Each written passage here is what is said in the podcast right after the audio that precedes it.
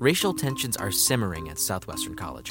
Despite having a diverse staff and students, many black students and faculty say that they've experienced racism on campus. Kindred Murillo, the president and superintendent of Southwestern, has tried to turn the tide, but faces a difficult cultural fight. For the San Diego Union Tribune, I'm Daniel Wheaton, and this is your San Diego News Fix. Kristen Taketa, you cover education for the Union Tribune, and you had a story about what's going on at Southwestern College with racial tensions. Why don't you explain what are the nature of these racial tensions at this college? Yeah, so I think a lot of it uh, started with what's happening with the employees on campus. Specifically, a lot of African American employees on campus have been um, say, have been saying that they've been subject to uh, discriminatory, like lots of um, discrimination, whether it's being called racial slurs or um, being passed up for promotions um, versus other qual- when they were as qualified as other candidates and things like that. And a lot of those allegations were specifically laid out in this report that was done by some uh, some USC researchers about a year ago. And so, um, yeah, the college has, but really uh, after I talked to some people who mm-hmm. have been around on campus for a while or who know of the history, this isn't new. The, the, there have been tensions on campus for a long time, like stretching back decades, and it sounds like a lot of it has to do with the way HR has been handled at the college for a long time, and the college has been in general trying to juggle, uh, trying struggling with a lot of different stru- structural basic uh, things like HR. And so I think just the culmination of that after many years has led to a lot of or a, a significant number of employees um, being becoming or mm-hmm. being feeling like they have been overlooked or discriminated against. And so um, it's kind of the college is kind of trying to deal with all these issues at once. Yeah, it seems like in a sense the system was broken itself, which allows these biases to kind of grow in a sense. Yeah, I, I think um, one of the things that the college president has um, been focused on is, for example, like increase uh, shortening the time that investigations are uh, begun or um, that happen for employee complaints or um, claims like this. And so, um, yeah, it does sound like that it has created some kind of a buildup like that. And what were some of the examples that were laid out in the report of structural racism? Um, uh, the report kind of focused almost uh, a lot of a lot of it was va- the vast majority was focused on um, specifically black classified employees, which are non-faculty and non-administrator positions, and so um, and then one of the um, one of something that was included in there was actually also the subject of a lawsuit that the college had recently gotten, and it was from three custodians, who, um, two of whom were black and one of whom was Hispanic. They were, um, they all said that they were the subject of really um, very severe discrimination, like finding um, a diaper with chocolate smeared on it in their um, in their personal belongings, or they also said that they had been their fellow employees had used monkey sounds on when communicating with them, and so it's just very severe things like that. And so, but it's kind of really hard to at the same time it's hard to know exactly how many people on campus have been affected by discrimination um, like this because the report, for example, by the USC researchers, it only uh, it only they only interviewed some dozen employees out of the colleges more than I believe it's 1,200 employees or it's more than a thousand. So we don't know. That's only a fraction of what of the of the employees on campus, and also I think one of the criticisms of that report was that it didn't focus as much on other racial and ethnic groups who might be who are also underrepresented on campus. And this is a Hispanic majority campus, right? Yes, in terms of students, um, about two thirds of the students are Hispanics, and it's a Hispanic surveying institution, which the college is very proud of. And so um, it is kind of unique in that I, um, it's uh, the racial tension that um, a lot of people are saying is happening is between Hispanics and African Americans when and I, I um I just thought that was interesting because both groups are underrepresented and disadvantaged in education in general. So it's it's I don't know, it's just an interesting dynamic that is not very common elsewhere because we don't have as many colleges where there's so many uh, underrepresented groups in, in, on campus. Yeah, it's like similar stories out of UCSD among Asians and Hispanics. It's like tensions can exist w- without mm-hmm. you know the the usual narrative of racism mm-hmm. that mm-hmm. America is used to, unfortunately. And um, this isn't just within the system and the employees of Southwestern. There was also instances of racism among the students. And you had a story about an election that went awry. Can you recap that? Yeah, so it's kind of complicated, but basically what happened is um, there were these two, there was a the annual student government election and then two slates of candidates ran. One was predominantly Hispanic, the other was predominantly African American, and so um, there was there were some incidents that happened, and I won't go into detail with all of them because it's a lot. But um, one of the major incidents to happen was there was somebody we still don't know who did this, but somebody posted this um, kind of uh, jarring Instagram post. It basically it was very uh, it called it, I'm paraphrasing here, but it called for the chopping off of the heads of the Eurocentrist Mexicans on campus. It was very, mm-hmm. uh, very jarring and um, had shocking language in it. And then it also featured a, a video of the presidential candidate for the predominantly black slate of candidates. Um, she was uh, it, it featured a video of her protesting, so it led to um, some arguments and debates as to whether somebody was trying to frame the black candidate slate for racial discrimination against Mexicans, and then it was just a whole mess. And so um, the superintendent of the college ended up calling off the election, um, and so we they still don't have you know a, a new.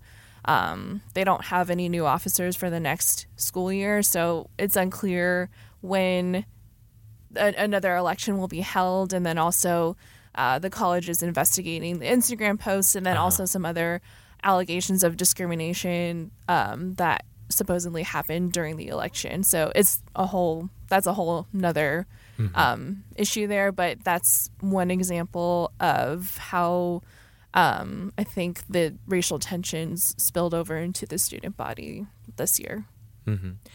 It's an unfortunate story, but something that we are hearing more and more on, on college campuses nationwide. So, after all of this, what steps is the college taking to try to improve racial understanding and race relations on campus? Um, I think what they are doing a lot of right now is focusing on build, rebuilding their HR department, which um, I think they they said they told me will help solve a lot of these problems. And then they also just need basic systems in there that, um, that weren't there at the college before um, in the years previous, they say. Um, and all, uh, all of these leaders I'm talking to, like the board president and the superintendent, they they've all only joined the college in like the last three years, and mm-hmm. so they're pretty new to this. But they're they they keep they've told me that they're determined to fix all these problems, and so and this is um, something that will likely take several years to implement. Yeah, yeah, yeah. You can't fix something like this over um, in one year overnight. So um, but yeah, so the superintendent is working especially on hiring a more diverse uh, workforce, um, and it's kind of interesting how she's going about doing that. She's um, having like she's basically monitoring the diversity of at every step of hiring. Like she's looking to make sure like she won't let a hiring commence if the hiring committee isn't diverse enough for her. And then um, same thing uh, and then she's also monitoring the diversity of the candidate pool at every step every level to see who advances and who doesn't. And so i think they believe that just ha- that increased hyper focused attention on diversity um, will yield more um, will yield a more diverse uh, pool and um, workforce. And so the numbers they did show me do show that they have, like in the past two years, they have increased the um, Hispanic. Uh, or they've increased their number a percentage of Hispanic employees, but uh-huh. I think they uh, for African Americans it did not increase, and so um, we'll see just how that plays out in future future months and years. And so I think that's something that they've been focusing a lot on. Certainly, and taking those steps will take a long period of time to kind of dismantle the, the wider system of oppression that allows people to believe that they are able to say these terrible things to other people, which they shouldn't. Mm-mm. We'll be right back. Hey, listeners, this is Abby Hamblin, co host of another podcast here at the Union Tribune, The Conversation with Abby and Luis. You can find it on your favorite listening app or wherever you've found this podcast. Our latest episode is about Comic Con, which begins in San Diego on July 18th through the 21st. So we want to invite you to listen to that episode or check out all our coverage of the annual convention on san diego in print or on all our social media handles as the event unfolds. Make sure you join us and we will see you then. Also, amid ongoing scrutiny of charter schools, data shows that many charter school executives end up making more money than their counterparts in traditional public schools. Kristen, why are these individuals making so much money? Well, I reached so I reached out to um, the charter schools who are, uh, and there are a few of them um, who are earning a lot of money. I spe- I specifically looked for charter school leaders who made over three thousand dollars in 2016. There aren't that many, but there are a few who do. And so when I reached out to those charter school organizations, generally what they told me was that they looked at comparable compensation for CEOs of other nonprofits in the area, and so um, I think, th- and that stands. I think that speaks to a difference between school districts and charter schools, and that uh, school districts are, you know, part of the, they're part of a government. They're like a public agency, Yeah. a strictly pub- public agency, whereas charter schools are publicly funded, but they are independently run, and so a lot of what charter school leaders do can arguably be said to be different than school districts like they have to it's basically like starting a business when they start a charter school essentially and so they have to start it from the ground up and so yeah so when i talked to these charter school uh, groups they said they had looked for comparable to ceos and then also um, in some cases like with one of the schools i uh, charter school leaders I mentioned um, of Inspire Charter Schools, they Mhm. had ended up they ended up giving him so much money. Um, it was more than five hundred thousand dollars in one Wow. year, which um, sounds like a lot of money. And they said they um, had they, part of that was back paying him. That was their argument there, but Mm-hmm. his his salary still ended up being an average of three hundred eighty thousand dollars for each year he's worked there. So that's still way higher than what, for example, San Diego Unified superintendent makes, which was about two hundred eighty-seven thousand dollars in twenty sixteen. And so, and San Diego Unified has more than hundred thousand students. It has more And no charter school has that. Yeah, no. Um, Inspire has um ten a few um some tens of thousands of students, but it's nowhere near a hundred thousand, and they also don't have any. Just they're non-classroom based, so they don't have school buildings to Mhm. uh, take care of per se, like San Diego Unified does, which has about 180 schools, and so it's just interesting seeing how different, um, how different school districts and charter schools are. So, as they describe themselves as being separate and, and different from a public school, that's why they pay people differently. Do you think that comparison, the other side, between a school superintendent and a charter school leader, do you think that comparison is fair? And if so, why? Um, I think there could be arguments made for both. Um, I think on one on the one hand, charter school leaders do, or a lot of charter school leaders are very much like superintendents or principals, and that Mhm. they run they basic they run the school. So that's that's the job of a superintendent or a principal, and so um, they and their and a lot of their duties are arguably similar. And then I think uh, probably the main areas in which it might be different looking at a charter school leader is that they do have to kind of it's like almost running like a startup or starting up a a Mhm. new business even though it's not it's it's a nonprofit but um you do have to start something from scratch you have to find buildings and you have to um, recruit new employees and everything or, or recruit a whole new set of employees and when you're first starting out in charter school but Yeah, it makes sense Um, you'd lose money in the beginning. yeah yeah And um, we had the story a couple months ago about charter school fraud in East County, and it seems like, in general, charter schools have less scrutiny than public schools. So, do you think that the fact that these individuals, who, yes, in a sense, are building their own business from the scratch, they don't have that same level of transparency? Is there some red flags there? Um, well, I think charter school advocates will say that they are held to transparent standards.